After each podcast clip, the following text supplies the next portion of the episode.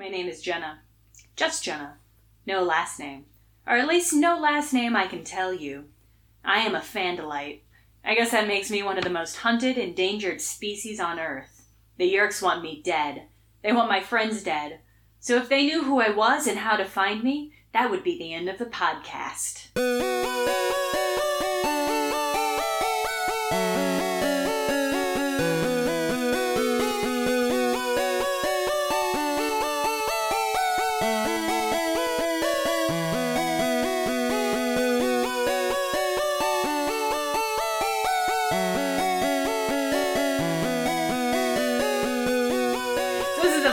Special episode. It's Megamorph Books number one. Yeah, the welcome to- Andalite's Gift. Welcome to Fandalite's Megasode number one. Yeah, Megasode number one. Uh, this is a special episode for a lot of reasons, none least of all because Brent and I have been drinking. And Uh, we're in the same place. we're in the same room. That is not normal. No, Brent, would you tell us what we've been drinking? Tell the body, uh, right, the yeah. audience what we've been Okay, drinking. so for these Megasodes and the um, all the all the side stories, pretty much, uh, I'm coming up with cocktails that we're drinking while we record them. Mm. So for this one, number one, I came up with a cocktail for Jake, Tiger's Blood. It is uh, watermelon vodka, Malibu coconut rum, and a strawberry liqueur, uh, and it was prepared as a snow cone in traditional tiger's blood flavor, and also because it can't stay in that form longer than two hours. Uh, in fact, it lasted a lot less than that because we, we ate slash drank it. yeah. It was very good, but a lot of work. Uh, but highly recommended. Uh, the, it's the officially recommended cocktail for this episode. Yeah, that's Jake's. Well, uh, I think next time, I think we got one for Ax coming up for the next Mega Megamorph. Yeah, I think so. We've got yeah, we've got some brewing, and by us I mean Brent has some topics brewing. We're gonna do these again. Probably next one we'll have two or three different cocktails because there's fewer Megamorphs than there are Animorphs. So Yeah. I gotta get them all in. So the special thing about the Megamorph books is that each chapter is narrated by a different character. So whereas each of the normal books is like entire narr- entirely narrated by Jake or Rachel or so forth, each chapter of a Megamorph is narrated by a different character for for uh, the benefit of the book or the detraction, depending on your experience. Um, we'll talk about that later. Um, we initially tried to record this talking about the entire book, but there's so much in this book because it's about twice as long as a normal book. It just didn't work out. So we're gonna do a blow by blow, but also intersperse our discussion uh, alongside that, just because there's just too fucking much. It's a different format Yeah. for so, a side story book. Mm-hmm. So this chronologically takes place between books seven and eight, which is why you're getting this now instead of book eight. So this book opens with Rachel more or less saying, uh, "Should I go to this gymnastic camp I signed up for before we became Animorphs?" And all of her friends are like, "Yeah, in order to remain normal seeming, you should." And she's like, "Okay," but then she totally does round robin on both the Animorphs and her family. Yeah, like the first thing she does is everybody is like, "Yeah, you, you deserve it. Go be normal." And she's like, "Okay, I'll go do it." And then she's like, "Nah, I think I'm gonna tell everybody, my friends and family, that I'm going to gymnastics camp, but actually, I'm gonna fuck off to the woods and hang out with Tobias all weekend. Yeah. I'm gonna go see my crush all weekend." Mm, right. I mean, that's such a teen thing to do to Yeah. be like, I have the option of spending the weekend as a bird with my crush, so I'm gonna. Classic teen. Right, Tobias, yeah, classic teen. We all remember when we spent the weekend with our crush as a bird. Oh, yeah, absolutely. Yeah, Tobias doesn't know either. This is a plot point that will become crucial because Yeah. on the way to see Tobias as an eagle, she gets overwhelmed by a bunch of smaller little birds. birds, yeah. Starlings, maybe? I don't think they specify. Maybe I don't think they specify what small birds it is. Anyway, it's a whole bunch that think that she's like stepping to their nest. Holla. Yeah. So they just pummel her and she runs into a tree. And later on, Tobias is like, oh yeah, I saw this eagle getting just totally owned by a bunch of little birds. He doesn't recognize Rachel's eagle. Which is really weird, cause because later on, Ax does recognize Rachel's grizzly bear. Yeah, but they've flown together and he's got those eyes. Yeah, He's got and them he like eyes. you know he's checking out Bird Rachel like, Oh, every totally. second he can. Ugh. The, I think I think it's Cassie in this book that just comes out and says, "Yeah, we're pretty sure that Rachel and Tobias have a thing for each other." yeah, Cassie knows. Yeah, yeah. I think it's one of her POV chapters where it's like, yeah, we all pretty, pretty. I pretty much know that Rachel and Tobias have a thing for it together, but also Tobias is a hawk and Rachel's like a human, so that's weird. So okay, early on in the book, and this is um this is breaking a little from the recap, but early on in the book, Jake, I think, lists off. He says that it's it's us five Animorphs plus Ax, Yeah, which is really weird that Ax is not considered an Animorph. yeah. And then later on, in an Ax chapter, he reiterates that he himself does not count as an Animorph. Yeah, that's super weird to me because like what what does it mean to be an animorph? You're morphing to save the earth, I guess. But like Right, if it's a human with he the power of count? morphing, Tobias is still an Animorph, and he no longer has he's, that power. Yeah, he's not quite human, as they expressively he definitely can't morph. Yeah, no, and in the book, Tobias expressively points out like that he's kind of forgetting when he was human. Like his memories of being human are fuzzy. It's really like a continuation of his experience in the last book, where Mm. As a human he had problems remembering how not to flap away. When Rachel was coming Uh-huh. at him, yeah, super distressing emotionally. Yeah. Like I mean, Tobias is very explicit about in, in this book about how he's like he's part hawk and he's part human now. That's just who he is. But like the yeah, there's a lot of questions there. So Rachel crashes into a tree, Falls unconscious. falls unconscious. Then we switch back to a different POV. Yes, that's one of the things I kind of liked about this book is all of the POV gave. Uh, K.A. Applegate. I feel like K.A. Applegate is really, really great at building tension Yes. and building in foreshadowing that you that fills you with dread. Like you get these moments where it's like, "Oh boy, K.A., what are you setting up later?" Like I think she's so good at setting up tension like that, and I think this book is a really good example. It's a redundant, maybe. There are definitely several chapters where you're like, all right, I literally just read everything that's happening here, but from someone else's perspective, and you're not adding a ton. It's not like a Rashomon type situation where it's everybody's telling a different version for literary effect. It's just literally like, now we're switching the perspective of the person in the passenger seat of the car. Yeah. Yeah, there's a lot of that. I think it gets a little bit more redundant than it needs to. I still think it's effective, and the fact that it's very easy to read because it's a young adult novel and we're adults. The fact that Nominally, it- nominally. Yes, yes, nominally adults. Um, that could be the subtitle of this podcast. so yeah, I, I agree. She's really good at building tension. This is a great device for it. I don't think she quite stuck the landing on it with this one, but I'm really looking forward to Megamorphs number two because I think she's going to take this places. I think is Megamorphs number two. Do they go into the past in that? Do they time travel in that one? Okay, spoiler alert for our listeners: the Megamorphs books are where things get buck wild. Yeah, I seem to remember one where they travel back in time. I think that's a Megamorphs, but we'll There is see. literally a Megamorph whose subtitle is "In the Time of the Dinosaurs." Yes, that's exactly the one I'm thinking of. So yeah, yeah, Yes. things get buck wild. This one's pretty tame in comparison. Yeah. it's a nice, nice slow dip into Yeah. the Megamorphs pool. So we know from certain chapters that there's a pool party happening. A popular kid named Darlene is having a pool party. Darling. that Marco is expressively, expressively not invited to.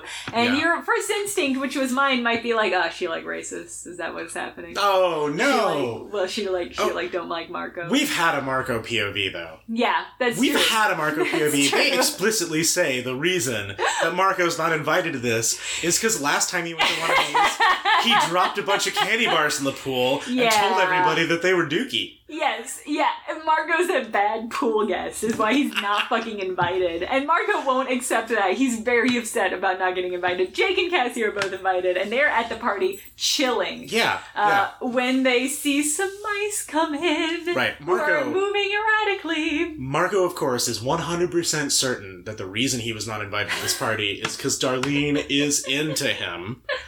And he convinced Ax to uh, join along with his plan to spy on his crush Yeah, uh, by promising to give Ax some flea powder because Ax has fleas Yeah. that he doesn't really know what they are. Because He's, he's, like, an Andalite. He's from a planet where there are like 10 species or whatever bullshit. right. There's no parasites on Andalon or whatever planet they're from. And, and there's there's there's no fleas in the champagne room. So so yeah, so uh, he's like, of course, oh, I, I have all this strange itching and all of these bumps, and Marco has promised me a magic medicine to make them go away. yeah, and Tobias is like, that's flea powder, Marco. Yeah, that's you- fucked up. you should have just fleas, give Ax. Yeah, you should just give him that flea powder. That's fucking weird. Tobias being the the the uh, uh, uh, voice of reality. Tobias, Marco. let's be honest, being the resident voice on having fleas. yeah, probably he is a wild bird. Yeah. but anyway, so Marco and Ax, Tobias catches a mouse for them, which is, uh, I think, a pretty important marker of how they've come along with Tobias's bird of preyness. Yeah, he's Like- like comfortable enough to let them morph his lunch before he chows down. Yeah, yeah, and you know, I mean, they don't And they're making it, but jokes. you know. They're making jokes about it the whole time. Yeah, everybody seems a lot more comfortable with Tobias's kind of tragic fate, which is a nice, a nice perspective. It's good see. that they're adjusting to it. They have Yeah. one like mentally healthy thing that they're doing.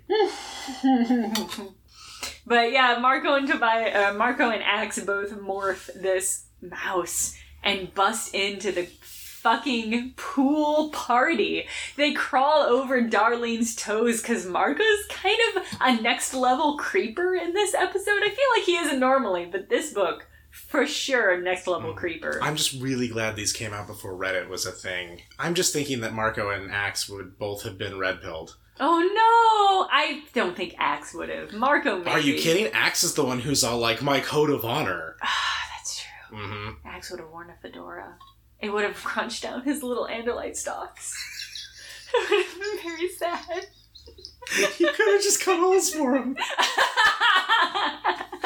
That's also very good. Okay, I do want to bust in here for a second while Yeah. we're talking about this because there's a really poignant almost bit uh, in the Jake and Cassie chapter when Marco and Ax first show up morphed as mice, where he just hears Darlene start screaming and immediately goes into like fight or flight mode. Yeah. Where he's checking the exits and figuring out like where's it coming from, how can we escape? Yeah. Which is like not a normal teenage boy reaction, and it's just heartbreaking. Yeah. I feel like the plot of this whole book was sort of this way of stepping back from the normal continuity and being like, this is how fucked up all of these teenagers have gotten about being in this war. Mm-hmm. Uh, and we'll get to that later with some of the subplots. But that that's really like heavy in this book. Once they see that there are mice, they observe the mice acting unlike mice would, and they're like, fucking Marco. Like they know, they know it's fucking Marco, Yeah. and uh, and they try to intercept them by being like, oh gosh, I mean, if these mice want to be saved. They should come towards my voice. and the mice don't. The mice go into the house because they're chasing after people. And then um, Marco and Ax's plan, as we see from their POV chapters, is to go into the basement, morph back to human and Andalite respectively, and then do something else. Question marks. Question mark. We never get that far. Uh, we flash back to Jake and Cassie, who are trying to also enter the house and then get into some sort of weird pileup because a bunch of people are trying to run into the house to escape from the mice. They end up in a pileup, and then we see each of these POV chapters end with this sort of weird tornado dust cloud descending from the sky, turning into a monster of mouths and destroying Darlene's house in Yeah. order to get at something. Like putting the whole house through a wood chipper. Yeah, I think they describe. I think Marco It's just specifically described it as a carrot in a trash disposal, which I thought was a very evocative poetry. Oh, that is. Yeah. Good job, K.A. Applegate. So we see that same chapter, that same moment happen from Jake and Cassie, I think, and Marco and Ax and Tobias. Is Yeah. that right? I think we see it from everybody's perspective but Rachel because she's unconscious in the woods. Yeah. So we we get this perspective of this horrifying dust cloud that manifests as a whirl of blades and needle sharp teeth. Fucking horrifying. And then we flash to Rachel, who is coming to in the forest, half eagle. And she doesn't remember a thing. She has total amnesia. She looks down, her feet are like half claws, and she has a beak, and she's like, What's happening? Because she doesn't know. And she manages to morph back to human just by like praying to be human. I wonder how long she was out here. It's a good point. I mean, it had to have been less than two hours because she was able to morph back. Definitely. I'm wondering if it almost wasn't like just a very small amount of time. Normally, when you lose consciousness from a sharp blow to the head, and granted, Animorphs is a little bit of a cinematic uh, universe in terms of rules, but like in real life, if you lose consciousness from a sharp blow to the head and it's more than like a few seconds, you've got brain damage. Like you, that's a, a serious injury. Yeah, and I, I get the impression so we it's been well established in the Animorphs canon up to this point that if you have a horrific injury like you're a dolphin who has its limb like its tail mostly bitten off by sharks, when you morph back to human, you'll be fine, you'll be uninjured. Uh-huh. So the fact that Rachel sustained an injury in a morph and then morphed back to human and is still injured indicates to me that this is not a physical memory loss. I think this is like a symptom of her PTSD. I think you're probably correct, and it, this isn't the only time that she morphs before she re. Spoiler alert: she regains her memory. I guess Yeah. sometime in the next 54 books. Shocker. uh, so this isn't the only time she morphs before she regains her memory. And in fact, it's not the only time that she heals a physical injury from morphing. Yeah. Um, it's we'll, we'll get to some of them later, but like she's walking through the woods barefoot, Yeah. and she mentions that her feet are like all cut up and scratched. And next time she morphs and morphs back, she's like, "Ah, they're better." Yeah. And it's explicitly called out in this book. and the fact that Rachel's PTSD uh, follows Hollywood rules of uh, like getting hit in the head as an on-off button for your memory. I like that definitely jives more with a teenager who is having a like psych- a, a, a psychotic break. And I think it's it's it's interesting because like Rachel only morphs morphs that she's morphed before. What a sentence! She's only she's only Say it five times fast. She only morphs morphs that she's familiar with. But what does she sell by the seashore? Morphs. It's all she has to sell. But she I, she never becomes overwhelmed by the monsters themselves. She's all always very Rachel, which I think is an indicator that even though she's morphing animals, like the those animals aren't even getting a foothold into her emotional trauma. It, it strikes me that just completely abnegating her experiences in the war is a very Rachel response because her self image is so centered on the the warrior goddess uh, archetype almost. Her whole identity is wrapped up in being brave and and forward and a, a woman of action. And so she can't just like Marco's defense mechanism is humor. Yeah. And you pointed out earlier when we were talking about this, Tobias even mentions that Marco is an incredibly smart dude, Yeah. afflicted by a sense of humor. Yeah, in Ax's POV, Ax talks about like No, oh, Tobias. No, it's in Ax. It I think Ax's? it's, it's in Ax's POV where he's like, Tobias, uh, uh, Marco seems to be afflicted with some sort of thing called a sense of humor, and Axis doesn't quite get it, but it's a really funny way of diagnosing his. It's it's an accurate way of diagnosing his sense of humor. Like he is using that as an emotional defense. Right, that's Marco's coping mechanism. Rachel can't do that because it very much depends on distancing yourself from the horror.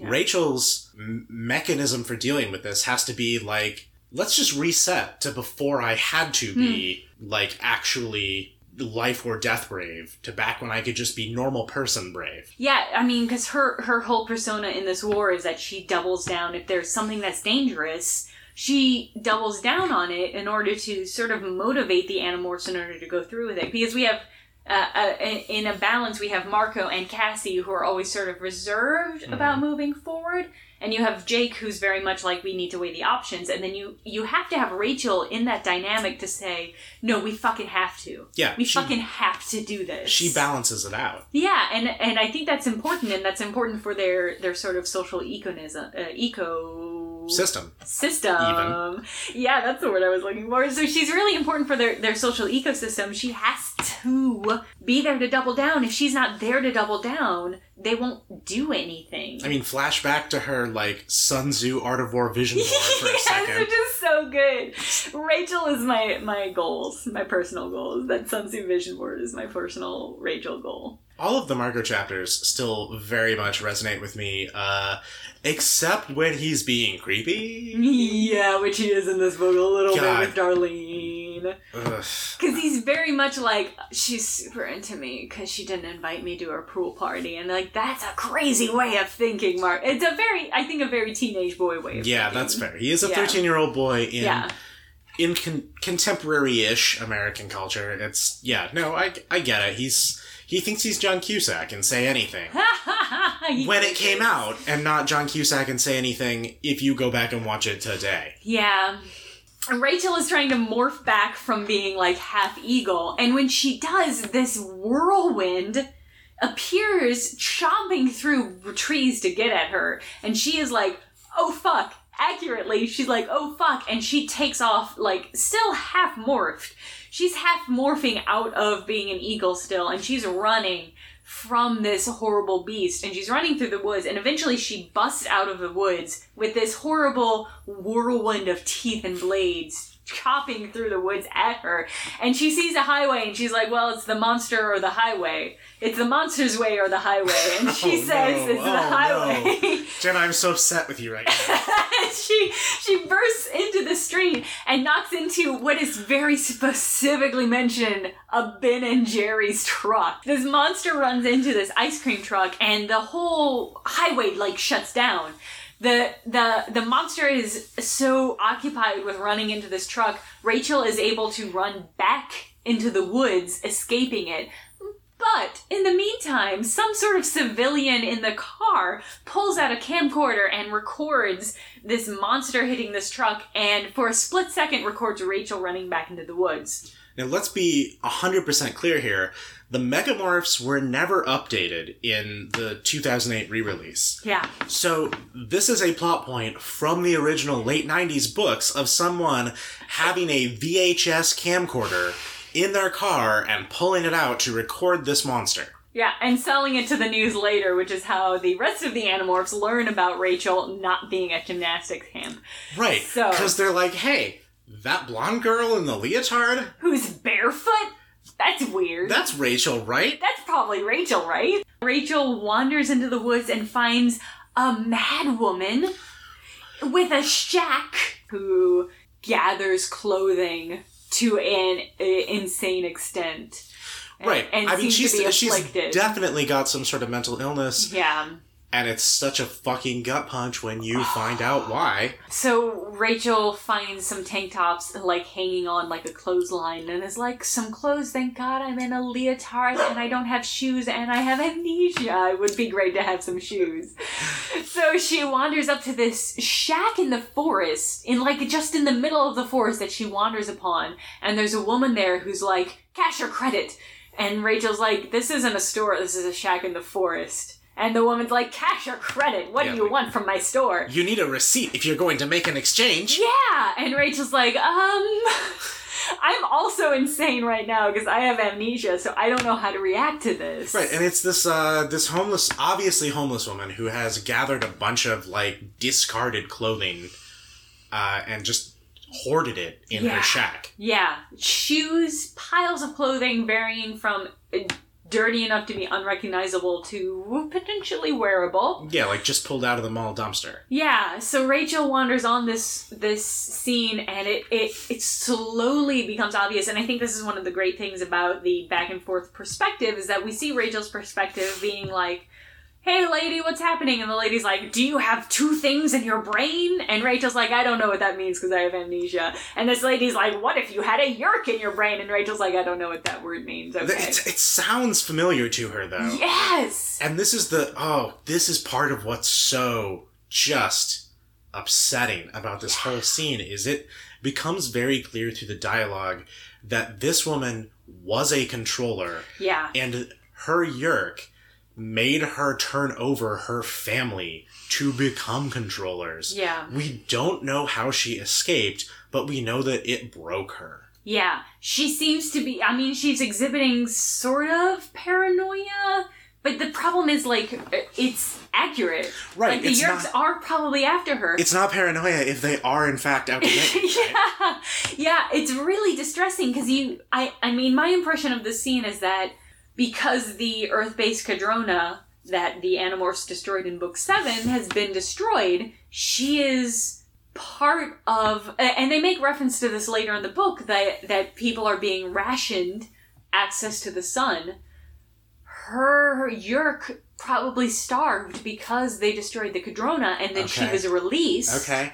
That is really good. I'm glad that you thought of that because I was worried the whole time I was reading this that this was going to turn out to be the Hecate. canon the canon version of Hecate that they rescued and she's just crazy. No, I think Rachel would have recognized her. Yeah, that well that's that's she's what clearly super important. Rachel doesn't have her oh, memory. Oh no, Brent! Yeah, and nobody else other than Rachel sees her. Although, again, Tobias Yeah, knows. Right, that's There's true. a mad woman with a shack in the woods, but does not seem to recognize that she is Okay. the previous year controller. All right, so I think you're right. It's Yeah. it's definitely her yeerk died because of the 'Cause of the loss of the rationing. Kandrona. Yeah. Yeah, Hecate's still very much a going concern. Yes. Yeah. Absolutely. So this. this Hashtag Hecate lives. Hashtag Hecate lives. so, so this uh, crazy woman seems to have lost her yeerk one way or another, probably because the Kandrona ray was destroyed and the, the Kandrona sun wasn't available anymore to feed them. Um, and she is just entirely broken. There's nothing left of this woman. She's just a pile of paranoia and concern that the Yeerks are going to come back for her, which which is a fair concern. I mean, she's somewhat of a mirror of uh, the Animorphs in that we see in this book a lot of the fallout psychologically Hmm. of what they have been made to do Yeah. in their war that they were sort of conscripted into with the Yeerks. And we see in this woman the psychological fallout of what the Yeerks made her do, Mm. like physically made her do. Yeah, she explicitly calls out her husband Mhm. that she had to turn over. Fuck. yeah, right? And it, it, it raised a lot of questions to me reading it. Like, what is Tom going to be like if he is ever freed? Is he going to be. Is anybody who has been through that experience and has been broken, as it indicated in book six, the Yeerk says, like, we always break our, our, our hosts. Like, is anybody who has been uh, uh, controlled going to be able to get over that trauma? I honestly think the answer is probably no, because the Animorphs aren't going to be able to get over their trauma either. No way. I have not finished the series, but I'm calling it now. they are not going to recover from this experience. No, probably not. probably not. Based on how grim these books have been, Yeah. So Rachel's trying to find size five shoes in this woman's hoard. I do really enjoy that you remember her size. Oh, yeah, because she found a size six and a size five, and she was like, "Yeah, this is fucking good enough." So Rachel is like really concentrating to find some shoes, and this mad woman is like, "Well, maybe you've got a yeerk in you because I'm crazy." And, and Rachel's like, "Yeah, maybe." And and this woman like pushes Rachel into this trap door in some sort of like root cellar beneath this shack. Yeah, I wasn't 100% clear from the Yeah. writing on whether this was like a crawl space or it says it has three dirt walls and one made of logs Yeah. like the shack, but it's never super clear on like how tall it is or like is it built into the side of a hill or what's going on. Two story shack with logs in Right. some section. Like a two story it's it's a luxury shack. Yeah, it's, it's two a- it's stories lux- mixed use on the first floor. It's a mix shack. Yeah, it, it's super deluxe and has two stories, one of which has a log wall. Anyway, she knocks Rachel down into this trapdoor, into this weird crawl space. And Rachel's like, fuck, fuck. Um, like you do in Yeah. that situation. absolutely accurate. And she starts to smell smoke and fire and realizes that the madwoman has set her shack on fire on top of Rachel. And then we zoom to another perspective again, a very high tension book. Yeah. Yeah. Yeah, unlike earlier where it was like here's the exact same situation from different perspectives. Yeah, which this is, is, what the very much like is. like she's given you enough Yeah. that you like are on the edge of your seat and then boom, this is happening now. So Rachel is trapped in this smoke and fire filled hell, and then we flash to Marco and Jake at it again. Um, this time they're like, we should morph wolves and try to smell out Rachel, which is a good plan. But pretty much as soon as they start morphing, this dust monster happens upon them again. Uh, and they, they sort of jolt into the forest, and Tobias is hanging around as a hawk, sort of trying to keep an eye on things to more or less success. But the wolves, uh, Jake, we get a Jake POV as a wolf trying to navigate towards thicker parts of the forest because this dust monster, when it manifests as uh, a, a series of mouths and uh, razors, can cut through the forest very quickly. Yeah, we have a whole chase scene where it's like having to compost, having to mulch, having to mulch the fucking trees in the forest uh, slows it down just enough for them to keep ahead of it. Barely. Like Barely. they are losing ground. Yeah. And Jake's like, okay, we have to get someplace where there's thicker wolves. And he sort of leans on the wolf instinct, the wolf brain, to lead them into thicker forest. And then they are able to keep ground without losing ground um, for a while. And then we switch to Ax's POV, which is an important change because we see Ax come upon a burning shack and this dust forest. And I think in, in between we get a Rachel POV where she's like, I need to, I'm very scared because I'm in a burning shack. I need to be more powerful. It's really interesting that Rachel has this instinct like, I am scared and weak. I'm human. I need to be more powerful. She's she's not making a conscious choice to morph, but she does morph into a grizzly bear. I think that's a really interesting partially a perspective into Rachel, who seems like somebody who always wants to be a little bit more powerful if she can be.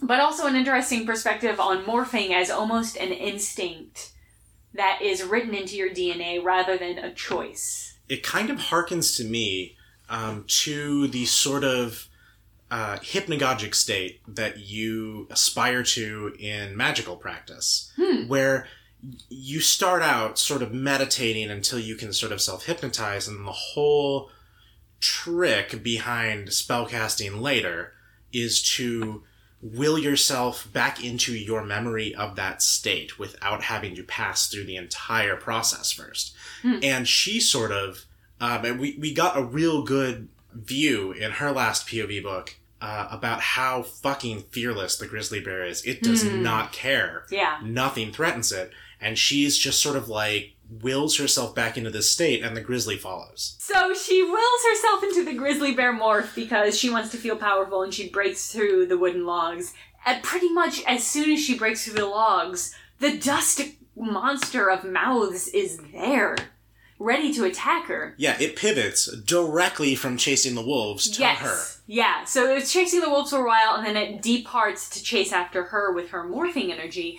And we get this experience where spoiler spoiler morphing energy is a thing ax uh, shows up on the scene and and sees the grizzly bear which he immediately knows is rachel good on you ax he immediately knows like that's rachel what the fuck is up oh rachel takes a swing at this mo- dust monster and it's sort of a comedic thing where she swings with her whole paw and then ends up with half an arm It's 'Cause it just eat- gone. it's just gone and then she swings with her other arm because that's a great idea and it's just gone.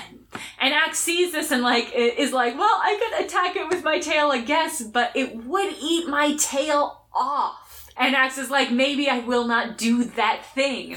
but I think Ax starts to morph into something, and the creature, the dust creature, senses Ax morphing, wraps him up in these sort of weird tongue tentacles things. right it's an interesting bit because he starts morphing and then that's when he's like man i can attack it but it's gonna eat my tail Yeah. so i'm just gonna stand still and it it wraps him up he's forever really uh deletized and loving it Yeah, he gets wrapped up with tentacles, and this dust creature carries him off. Meanwhile, at, uh, Marco and Jake are like, "There's something on fire. Let's go investigate it." They get to the shack. There's nobody there except for a trail of fucking blood Right. and paw prints from a grizzly bear leading to a creek. Right, not quadruped paw prints because Rachel was hobbling around on her hind legs, hind legs flailing her stumps. stumps. horrifying.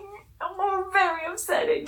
Rachel makes it to a stream as a two limbed bear and morphs back to human and follows the stream away. Well, we'll get there, I promise. I know this is going slow, I promise we'll get there. It's because we keep having to jump around. Well, there's so much that fucking this KA designed this book to make our podcast two hours long. Yeah, and she got us. She totally got Yeah. us. That's fair. Fair. KA. It's a fair cop, KA. Yeah, so uh, Jake and Marco follow, and, and Tobias to a certain extent follow the trail back to the creek, but then they lose Jake. But they see a bunch of Andalite footprints, and they're like, oh, I guess something happened here. Um, but then they bail. So we get an Ax POV. He has been captured and taken to Visser 3's Yeah. blade ship. Uh, and he is captured, and thankfully it was Ax that was captured because he's the only actual Andalite. And we get, I, I found the whole sequence on the blade ship to be pretty funny. Yeah, it was very entertaining. Yeah, because uh, Visser 3 has this whole speech where he's like, My human advisors thought that the Andalite bandits might be human, but I knew they were Andalites this whole time. It's sort of appropriate that you just decided Visser 3 is Dutch, since it's like a, a Dutch last name. Yeah, and so we get this whole speech, like this evildoer speech from Visser 3. Yeah, it's very in character for Visser 3 to It's- deliver the stereotypical, uh, here is my evil plan now that I've caught you speech. Yeah, he really does. He captures Ax in this, like, airless cube prison. It is a cube of Ramonite, the alloy from which the Ramones were constructed. So Mr. Three has this whole monologue. It's so he he uses open thought speech, which is a real plot point in this, where you have closed thought speech, which is to certain people. And then open thought speech, which is to everybody. So it's like an Yeah. open chat room. So uh, Visser 3 just always use open speech because he wants everybody to hear him. And he's describing The Valik. The Valik. The The Valik. Yeah, the The Valik. spin. Is a monster from a planet with uh, rings around it. What is that called? Yeah, yeah. He doesn't know the fucking name of Saturn. Visser 1 would definitely know what Saturn is Saturn called would- uh, because yeah. Visser 1 knows how to do their fucking job. Visser 3 it increase like we already know Visser 3 is incompetent. It's increasingly obvious throughout this book how incompetent Visser 3 is cuz he releases this monster that kind of looks like a tornado but mostly looks like a monster on earth and is like, "No, aliens don't exist, but here's this monster." Visser 3 is bad at his job. I mean, okay, so here's the thing though. To be fair, they only need to cover up enough instances of this thing showing up until the quote unquote Andalite bandits figure Mhm. out that it's attracted to their morphing. Then what are they going to do? I don't know. I'm pretty sure his plan is that they have to stay in like human morph until they can't morph anymore. And, and it's So yeah, a- okay, sorry, we didn't cover it. The Valik eats energy. Visser 3 has somehow morph uh, like mutated this creature I have so many questions about this. A- and none of them will be answered brent let go of those questions ax ax suggests that it's a forced evolution process Right, okay, so somehow morphing has a distinct and measurable energy signature yeah that they can identify well enough to train this energy eating non sentient creature to track uh, and bring back like a bloodhound, but not well enough to build a thing that just detects it. it's Uh, a biological process Yeah, so they somehow mutated this creature to feed off of the energy of their engines, but it still wants that good, good, tasty morph energy. yeah And so it finds those and brings back things that have given that off to Visser 3, like a bloodhound, they call out. Like, Yeah. like a hunting dog. it captures but does not eat the creator of that morphing energy the Valik, I think, is a really compelling idea mm. for this series that I feel was like the weakest part of this book, actually. Be- really because so much of it is just up in the air. It's just like, yeah, accept this. Hmm. Accept that we found this thing on Saturn. Yeah, and trained it for That's- question mark Right. long. Like they made a Yeah. point of this isn't a thing that exists somewhere else. We just happened upon it. Yeah. And, And, then trained it extensively to do the specific thing that we needed. Yeah, it it just the Yeah. whole thing's very weak. I It's feel very It had to be though because this is a, a book that's not in the main continuity. So No. it couldn't have been such a danger that they were worried about it coming back in the main continuity. if you can train a i- if they have access to creatures like this that they can train to do this, Yeah. that's not going to stay confined to the Sol system. Yeah. That's definitely going into their war effort against the Andalites somewhere else. Yeah, I think that's fair. So I, I don't think that it can be something that never comes back in the main continuity unless we just really are saying, forget about it. You're thinking Hmm. about it too hard. It's a book. Which, sorry, KA, thinking about it too hard is the whole point It's of this the podcast. Literal premise of this podcast. sorry, you can't get away with it too there. late. Too late, KA. I, I'm curious to see if the Valik shows up again. I think it was a misstep to say, "Oh yeah, we just found this," and not to make it like yeah, we just found it on Saturn, you know. Like I get it. Like you she do. didn't. She didn't want Ax to immediately be able to say, "Oh yeah, this is the Morph Hunter. It's the thing that Yeah. they use." Yeah. But I yeah. I don't buy it as much as if it's a thing that existed that is known and the Andalites are aware of. It, yeah, it does seem too powerful to let slip by just for a one shot book. Right, because Visser 3 uses it in the most ass way possible.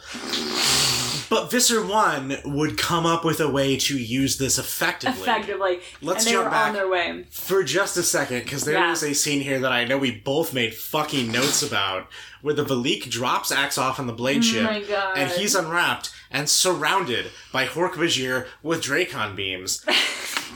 As if those are safe Yeah. to operate inside a flying fucking spaceship. We've seen them. Handheld Dracon beams fucking cut through this stuff. the glass of a spaceship. You can't shoot that inside it. That's Oh, like firing no. a gun inside a plane. Yeah, it's very bad news. I, like an ax is sitting there like, yeah, I could, I could attack Visser Three. He has could, this whole I could cut his fucking throat. he has this whole existential crisis because apparently Andalite society is based on blood debts, where oh, Your honor depends on you uh, immediately at the first opportunity attempting to murder the dude who murdered your family. Um, which, putting aside the the unworkability of that as the foundation of a society, uh, historical instances notwithstanding, yeah, he has this whole he's all torn up about like my honor as an Andalite. I'm a coward because I didn't immediately kill him. Yeah. And he's sitting there thinking, well, like, I could hit him. I could get him with my tail, but I'll immediately be shot by these yeah. Hork I will be killed, yeah. And will you, though? Will you, because can they shoot those inside? Will that not just kill everybody, in the blade ship? Yeah. So yeah, okay. So he, so uh, Visser three has ax on the blade ship in this Ramonite cube. He's given his his Mm. his villain speech. He busts out the phrase "holier than thou" to describe the Andalites, which It's a weird one. yeah, strikes me as strange for an alien to be using. That's a very I- Earth idiom, Yeah. I think. And then uh, the Valik detects more morphing energy and flies off, and he's like, "Ha, sucker! Uh, I'm gonna see your friends pretty soon." and and shit is getting wild. So uh, so Ax is in this cube and he's like, "Oh, I've got fleas. I wonder if I could morph a flea." And the answer is yeah, you can morph a flea, but this raises more questions as you know, as you as the listening audience know, Brent and I have questions about how all this morphing bullshit works. There's always more questions. There's always more questions. So he he finds a flea, he captures it, he acquires it, he morphs the flea. What happens to the fleas that are on him when he morphs? I'm really curious. Like, do they just jump off, or Yeah.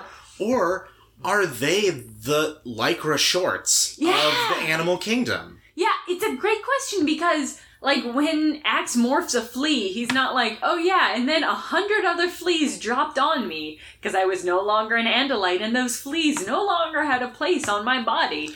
It's that's not what happens. He's like the only flea. So did those fleas morph with him?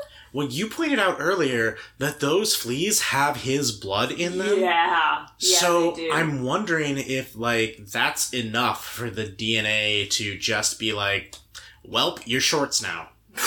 You're bike shorts of yourself." I mean, I, well, that's a great question because when he morphs human, he has bike shorts. Are those bike shorts made of fleas?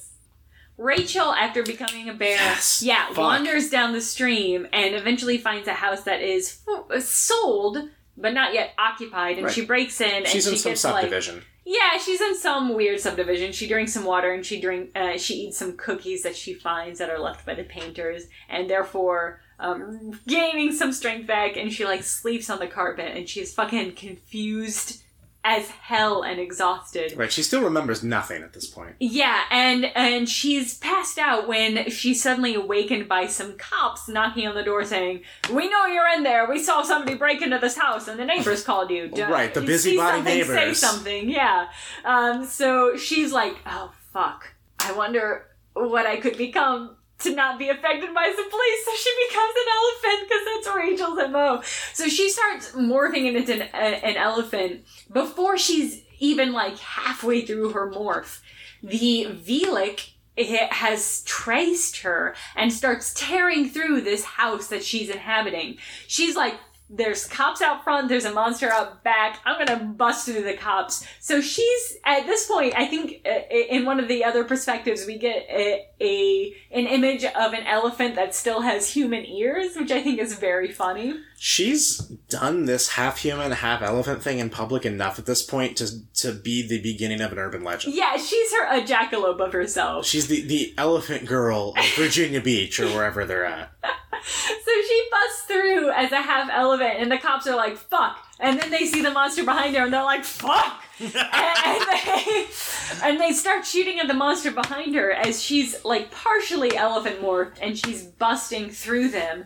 And so it's this very, very lucky situation in which Cassie, Marco, and Jake are gathered together talking through the situation and they're like, I don't know what to do. And they stop to look at the moon and they see the dust monster pass over the moon, which is how they know somebody is morphing and they know it has to be Rachel. It's a very uh, it's a it's a trick of fate, but I think it's a believable one. Yeah, yeah. I, I uh, this did not strike me as the least believable uh, ex machina in this book. Oh no, or in the Animorph series in general. Fair, yeah. Yeah. So they Visser ex machina.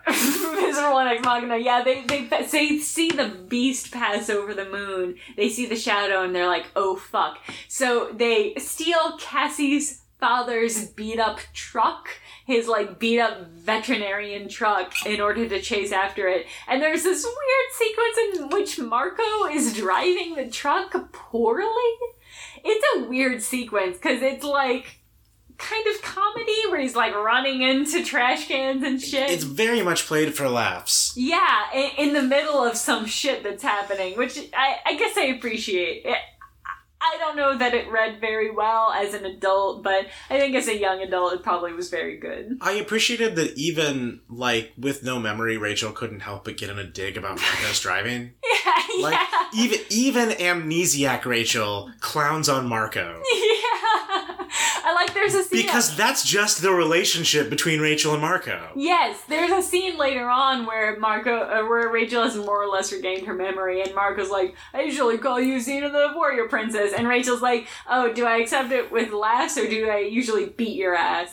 and Marco's like, "Don't worry, nothing." no. It's a very good scene. Yeah. Um, but so so Rachel is like half elephant at this point, having crashed in this house, and she busts through the front door where there's a bunch a bunch of of police, and she's like Yeah. tearing down the street. Interject here. It's Cassie's dad's truck that they stole. yeah, yeah, yes, it is a human adult's truck that they have they have taken on. A, not a joyride, a terror ride. And I- perhaps. Feel like I remember like Cassie's parents poking their heads out right before they just ran off with this fucking truck. Yeah, yeah. Specifically, I think his mom is is comes in because she says, "Hi, Jake. Hello, Marco." Ah. Because Marco's a little bit of a troublemaker, and of course, her parents would like Jake more because Cassie is, you know, a lot fond, Jake. And you know, for how bad a writer he is, Jake's a very uh, a very serious stand-up kind of guy. A good young man. He's not the sort of young man who turns into a mouse to spy on his crush. Oh, super weird, Marco. So, I, so at this point, so just to pinpoint everybody, Cassie, Jake, and Marco are in a truck, Cassie's father's truck, beat up truck, speeding towards the beast. Elephant Rachel is marching down the street trying to flee from the beast. Ax is a flea in a blade ship. Yeah, yeah, for real. And, and the fucking um, the can't hardly wait uh, Animal House style. Uh, this is where they ended up. Bit at the end is just like yeah, Cassie's parents assumed the truck was stolen yeah. by not you, Cassie, because you three were just out there and then disappeared for the rest of the night. Yeah, they must trust. They must Come trust Cassie a lot. Uh, but do they trust Marco? No, probably not. I wouldn't. That kid's trouble, and not because he's Latino. So they, You they, said it. yeah. So they, they, they, and Tobias is sort of around. He was like asleep through most of this, and he grumbles about the fact that he was asleep through most of this because he's a hawk, and Right. yeah, I mean, He like he's not shit at that great at night. Yeah. Uh, so Also, their whole strategy when they come upon Rachel, when they finally manage to get over to Rachel and the league, their whole strategy for distracting this thing is to constantly be morphine. yeah. Well, it- ABM, always be morphine. Coffee is for morphers. and so they just keep trying to drag it around between them, yeah, and it's worth mentioning. and Tobias can't really help there. No, I mean Tobias can't help with most of their missions. I love him, but he cannot help a super ton. But Cassie, Cassie is able to reason out the idea that this creature, which they don't. Well, we totally missed the part where Cassie goes to the mall. So Cassie goes to the mall because Jake's like, "Oh, Rachel's probably at the mall," and Cassie's like, "That's kind of sexist, but I will go to the mall just in case she is there." I, I would say it's kind of sexist, except we are talking about Rachel. She does love the mall, and She one of the first lives memories, the one of the first memories she recovers is the, a memory of the limited at the store. yeah, okay. So maybe in this specific instance, Yeah. she's probably at the mall is not necessarily sexist. Yeah, but it's I think it's an interesting moment where Cassie's like, I don't know if Jake is being sexist by trying to keep me out of trouble or if he's it's because we're like together. That's the subtext I got. Yeah, is that yeah. because because Jack and Jake and Cassie are sort of together? Like Jake is trying to keep Cassie out of the real dangerous stuff, which is its own form of sexism. Oh, absolutely. Yeah, so I thought that was an interesting introspective And of she- Cassie. Yeah, she has a, a little bit of a rumination on on that, and I don't. Are they official yet, or are they like still on the DL? Mm, They're on the DL. Yeah. As much as Rachel and Tobias are on the DL. I, I think maybe less than Rachel and Tobias, because Rachel Mm. and Tobias, everybody knows it except maybe them. Yeah, maybe. Jake and yeah. Cassie, they know it too. Yeah, that's true. Jake and Cassie are in on their own romance, which is not true for Rachel and Tobias. But so Cassie is in the mall when she runs into Chapman. Good old fucking Chapman. Jesus. The biggest leak in the Yeerk organization, other than Visser 3, perhaps. He's a leak, alright. Oh man, so she transforms into a Um, morph. the leak. She transforms into a morph. She she transforms into a fly and and hangs out with Chapman and hears this discussion between Chapman and two uh, human controllers, one of whom is a police officer, and the other whom we don't get a lot of information about.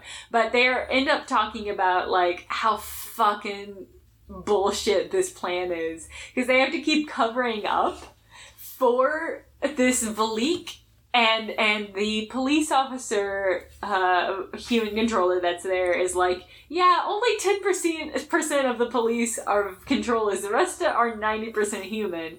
And they're dumb but they're not this dumb. I- um I love that during this scene, like, one of them mentions, yeah, we all know that Visser 1 let them go last time, but we can't prove it. yeah. Yeah that was really funny.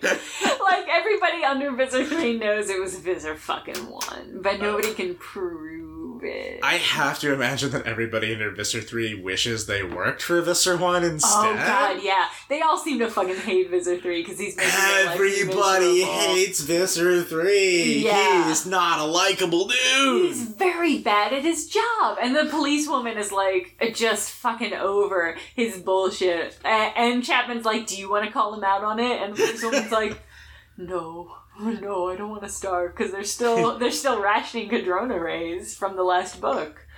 So they Right, because the Animorphs dealt their most decisive blow against the mm, Yeerk a army last. fierce and potent blow. Yeah. But Cassie overhears the discussion, and it's very, very funny as an adult to hear that all of the Yeerks hate their manager because that's IRL for sure. So after Cassie has her uh, sidetracked by the mall, we, we get a lot of information. Like Cassie accurately deduces the idea that the Valik is attracted to morphing energy, and so they're able to take that forward in their plan. So they're all in this truck speeding towards where the Valik is. They discover an elephant, which they accurately assume is Rachel. Right? That's not a big gimme. There's a ra- there's an elephant in a suburb. It's probably Rachel. So Cassie bails on the car, and then um, the Valik is like there. The Valik wraps up Rachel the elephant in its tentacles, but it can't fly off because the elephant is too heavy Which is pretty great. is extremely funny to me and it's a great plot point but it's also very very very funny so it takes off after the truck because jake is in the back of the truck morphing into a tiger so the, the rest of the book is a lot of like back and forth sort of hide and seek and uh, cassie is like your name's rachel why don't you come with me we're friends and rachel's like that sounds legit which is fair i would trust cassie too She's an extremely trustworthy person. yeah, no kidding. So Cassie and Rachel team up. Uh, Rachel against. Uh, still amnesiac, increasingly less so. like She's she's having flashes. flashbacks. Yeah, Definitely had when she was having a little nap in that uh, sold but not inhabited house. She was Mm. definitely having her PTSD nightmares, and it's a good thing you can't sleep morph. ugh, right. Oh man, because they there are a couple times where they the animorphs lose consciousness and morph part way out of morphs, but never into morphs. There was a bit where I- don't even remember the context, but she thought about Ancesomorph and had Mm. an immediate visceral re- visceral reaction like I don't remember why, but never again. Jake morphs a tiger in the back of a truck as the, as Marco is driving the truck down a highway. The Velek is chasing it, and Jake's like, "Okay, I'm gonna bail. Wait five minutes, and then you start morph, and that'll distract the Velek." So Jake bails as a tiger and has some success because the tiger is very good at, at dodging and is very agile, but is not a great uh, endurance sort of Mhm. morph. Yeah, very much a sprinting animal. Yeah, so he has some successes uh, morphing back and forth, or uh, jumping back and forth as the tiger, but eventually wears out. And just as the Velek is about to snatch him up, it gets distracted by Marco morphing as a ape. Now, Cassie morphs something here, right? And like lands on Rachel's back. Yeah, yeah, squirrel. because we have this sort of confluence of events where Rachel is still an elephant, eh, Marco is half gorilla driving the car.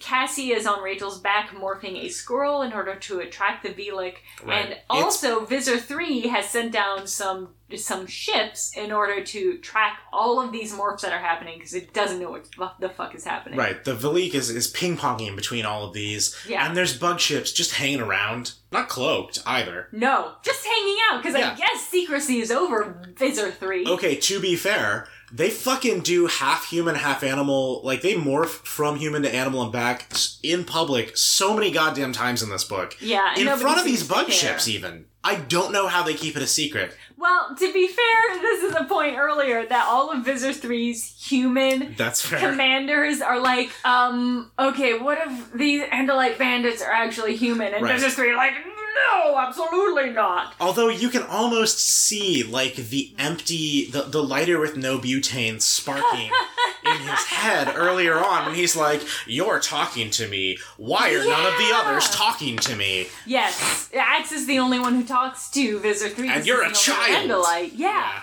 Uh, but for some reason, Visser Three is so excited about ca- capturing an actual Andalite. He's like, all of my my c- commanders are stupid. Gorilla Marco crashes the truck into Rachel the elephant. Yeah, weirdly, it's it. The, there's a jump in space time. See, he crashes into Ele- uh, Elephant Rachel, and the three of them are sprawled out. So Elephant Rachel is sprawled on the ground, injured.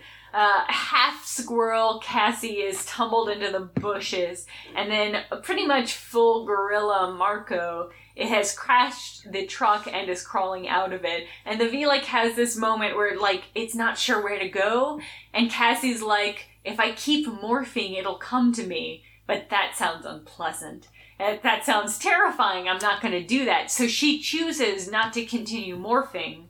Yeah, so she that lays V there, like captures Gor- Gorilla Marco. half human, half squirrel, in full view of the goddamn bug ships. Mm.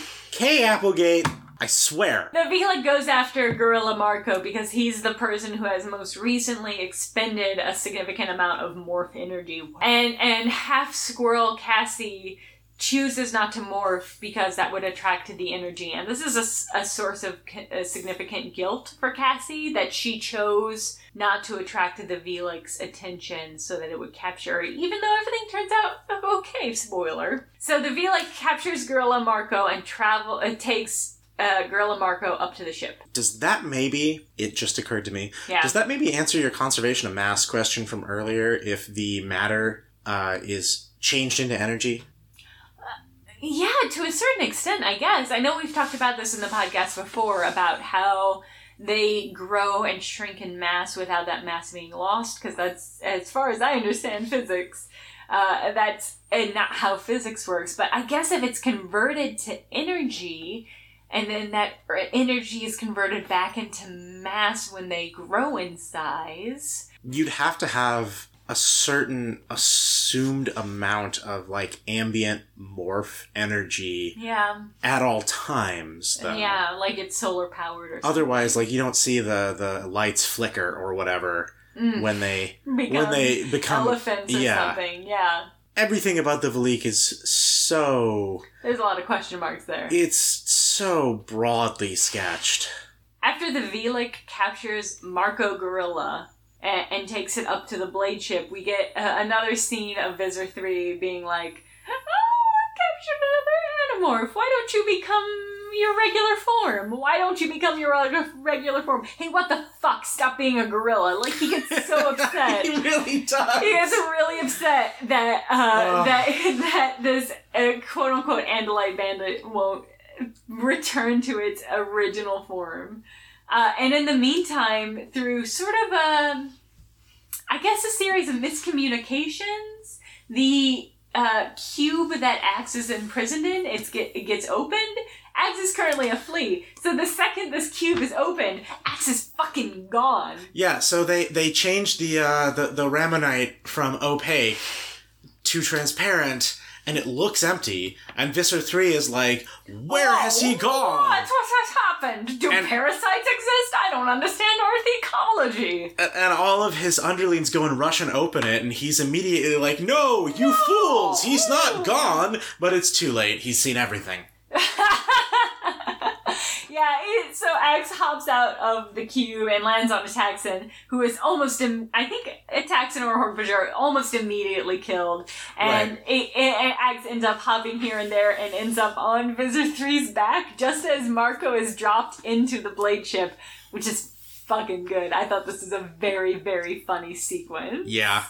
So, uh, basically, Visser 3 is like, why don't you stop being a gorilla? And Marco's like, I'm just, I'm not going to engage with this, which is what you should do with toxic behavior. I'm not going to engage with Visser 3. Well, I mean, also they have a standing policy, the Animorphs, of Yeah. no thought speech to Visser Three, In case he knows in case he can tell that you have a human accent. Yeah, which is totally fair. So, Yeah, it's legit. Yeah, Marco doesn't say anything, and the the Veleek is sort of hanging around because he's just dropped off Marco.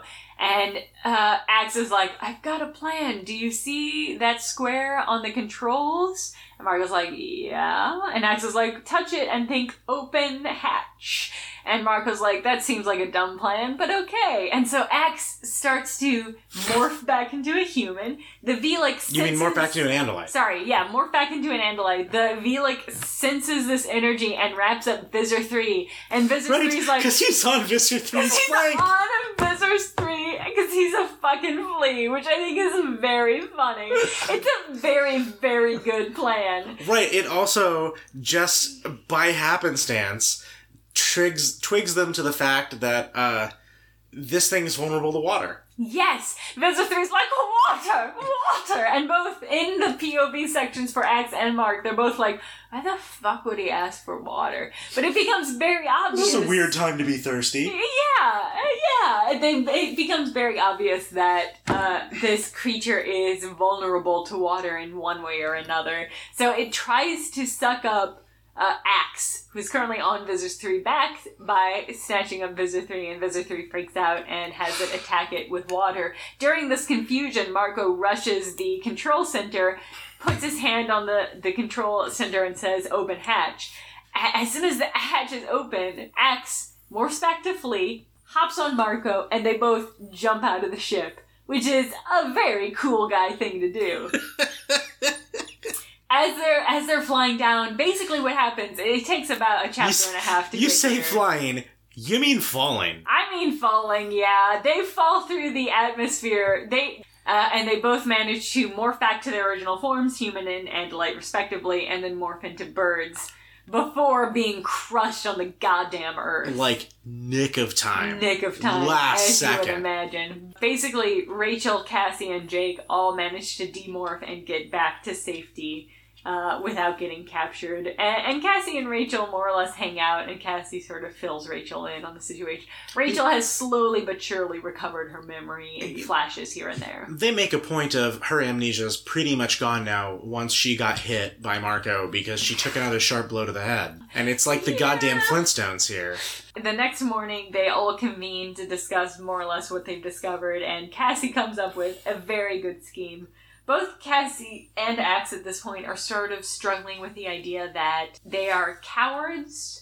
That that Ax had the opportunity to attack Visser 3 and didn't take it, and that Cassie had the opportunity to save Marco by morphing and didn't take it.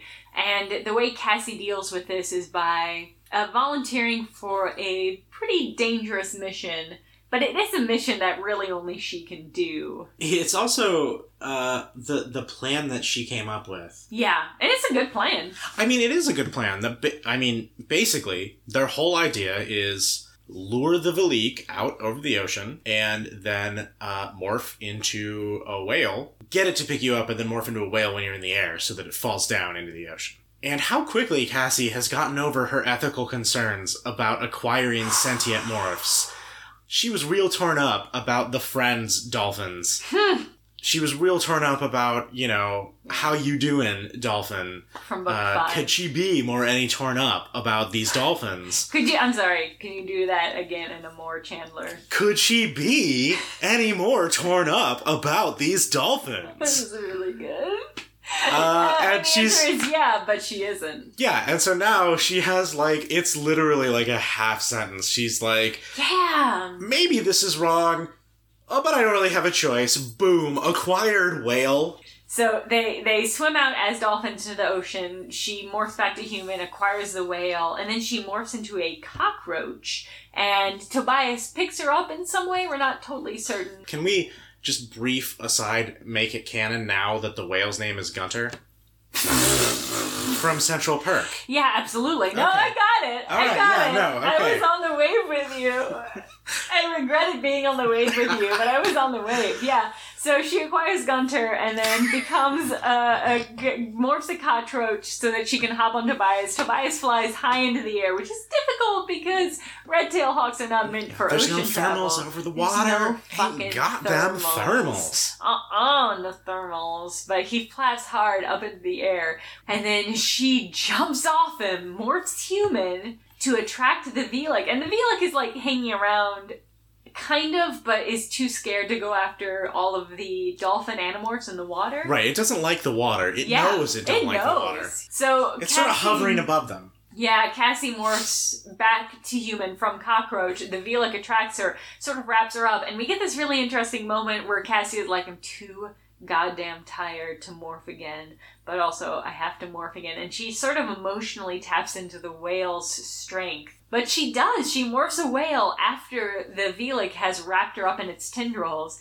and she more or less drowns the Veleek in the mm-hmm. water because it can't Right, and it So can't it let go of her fast enough. no, it, he's just drawn. It's just drawn into the water and is more or less sort of dissipated as a form, and it seems to no longer be an issue. And that's the end of the goddamn book. So that's Megasode number one. Thanks everyone for listening to Fandalites. like and subscribe. Uh, hit us up in the comments below, etc., etc. Enjoy the music. Yeah, follow us on uh, on Tumblr. That's Yep, at Fandalite. fandalites at tumblr.com. Uh, hit us up on Twitter at Fandalites. Um, shout out to all of our followers on Twitter. You guys rule. Hey. Uh, thanks to Dustin Odell for the use of our intro and outro music.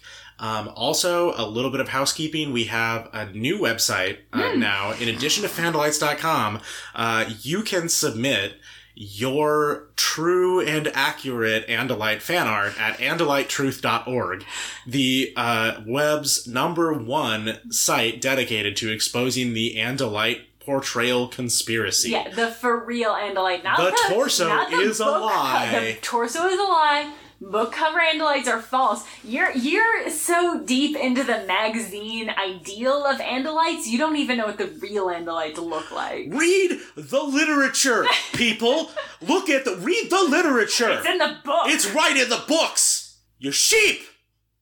Anyway, hashtag Andalite Truth, hashtag Andalite Truth, AndaliteTruth.org. Hit us up. Uh, Andalites at gmail.com. Thanks a lot for listening. We'll see you next time for Book 8. Nostalgia is a drug. Nostalgia is a drug.